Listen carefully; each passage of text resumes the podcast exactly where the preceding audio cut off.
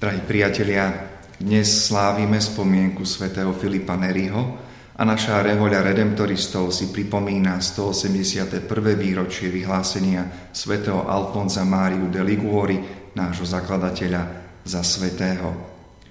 Z pohľadu dejín týchto dvoch mužov spája národnosť.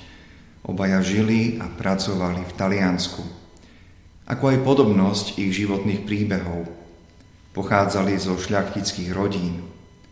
Obaja vyšli zo svojho zaužívaného spôsobu života a vykročili do neznáma, tam, kde ich blízkosť k Ježišovi posielala.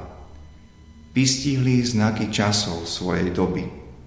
Niesli Krista k tým, ktorí o ňom málo počuli a potrebovali tak materiálne, ako aj duchovné povzbudenie.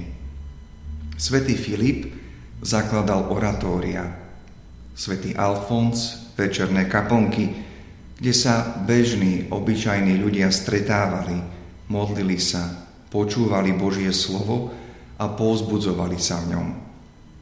Pretože obaja obhajovali tých najbiednejších, najchudobnejších, hriešnikov.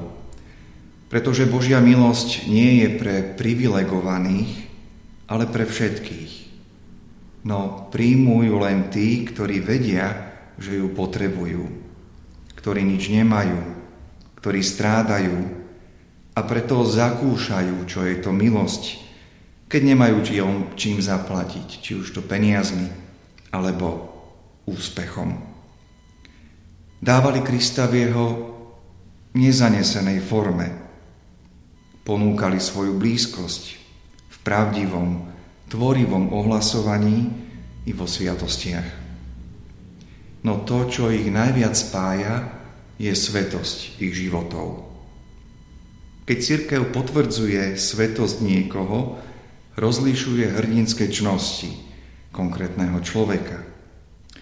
Možno na prvé počutie to znie, ako keby církev hľadala supermanov, ľudský, dokonalých.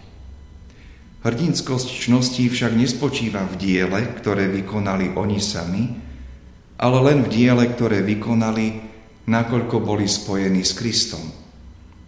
Nakoľko bolo ich dielo a život ovocím Krista. Svoj život si veľmi necením, len aby som dokončil svoj beh a službu, ktorú som dostal od Ježiša. Svedčiť o evanieliu Božej milosti – zaznieva v dnešnom prvom čítaní slovami svätého Apoštola Pavla. Poznáme mnohé životopisy svetých a ich prirodzené ľudské boje a námahy. Koľkokrát sa unavili, aj si tak ľudsky povzdychli nad sebou i nad inými. Nemohli vedieť, ako sa skončí ich dielo, ich námaha. Dovolili však, aby Kristova milosť v nich pôsobila. Nestávali len na svojej viere, ale v prvom rade sa spájali s Kristom, aby mohli veriť a viac milovať. Pre všetkých a pre oboch sa všetko odvíja od Krista a jeho lásky. Od Krista a jeho lásky voči človeku, ktorú prejavil vo svojom vykúpení. Alfons zdôrazňoval vykúpenie ako Božiu a láskavú, oslobodzujúcu vášeň k človekovi. Filip ako Božiu radosť z toho, že človek spoznal, ako ho Boh miluje.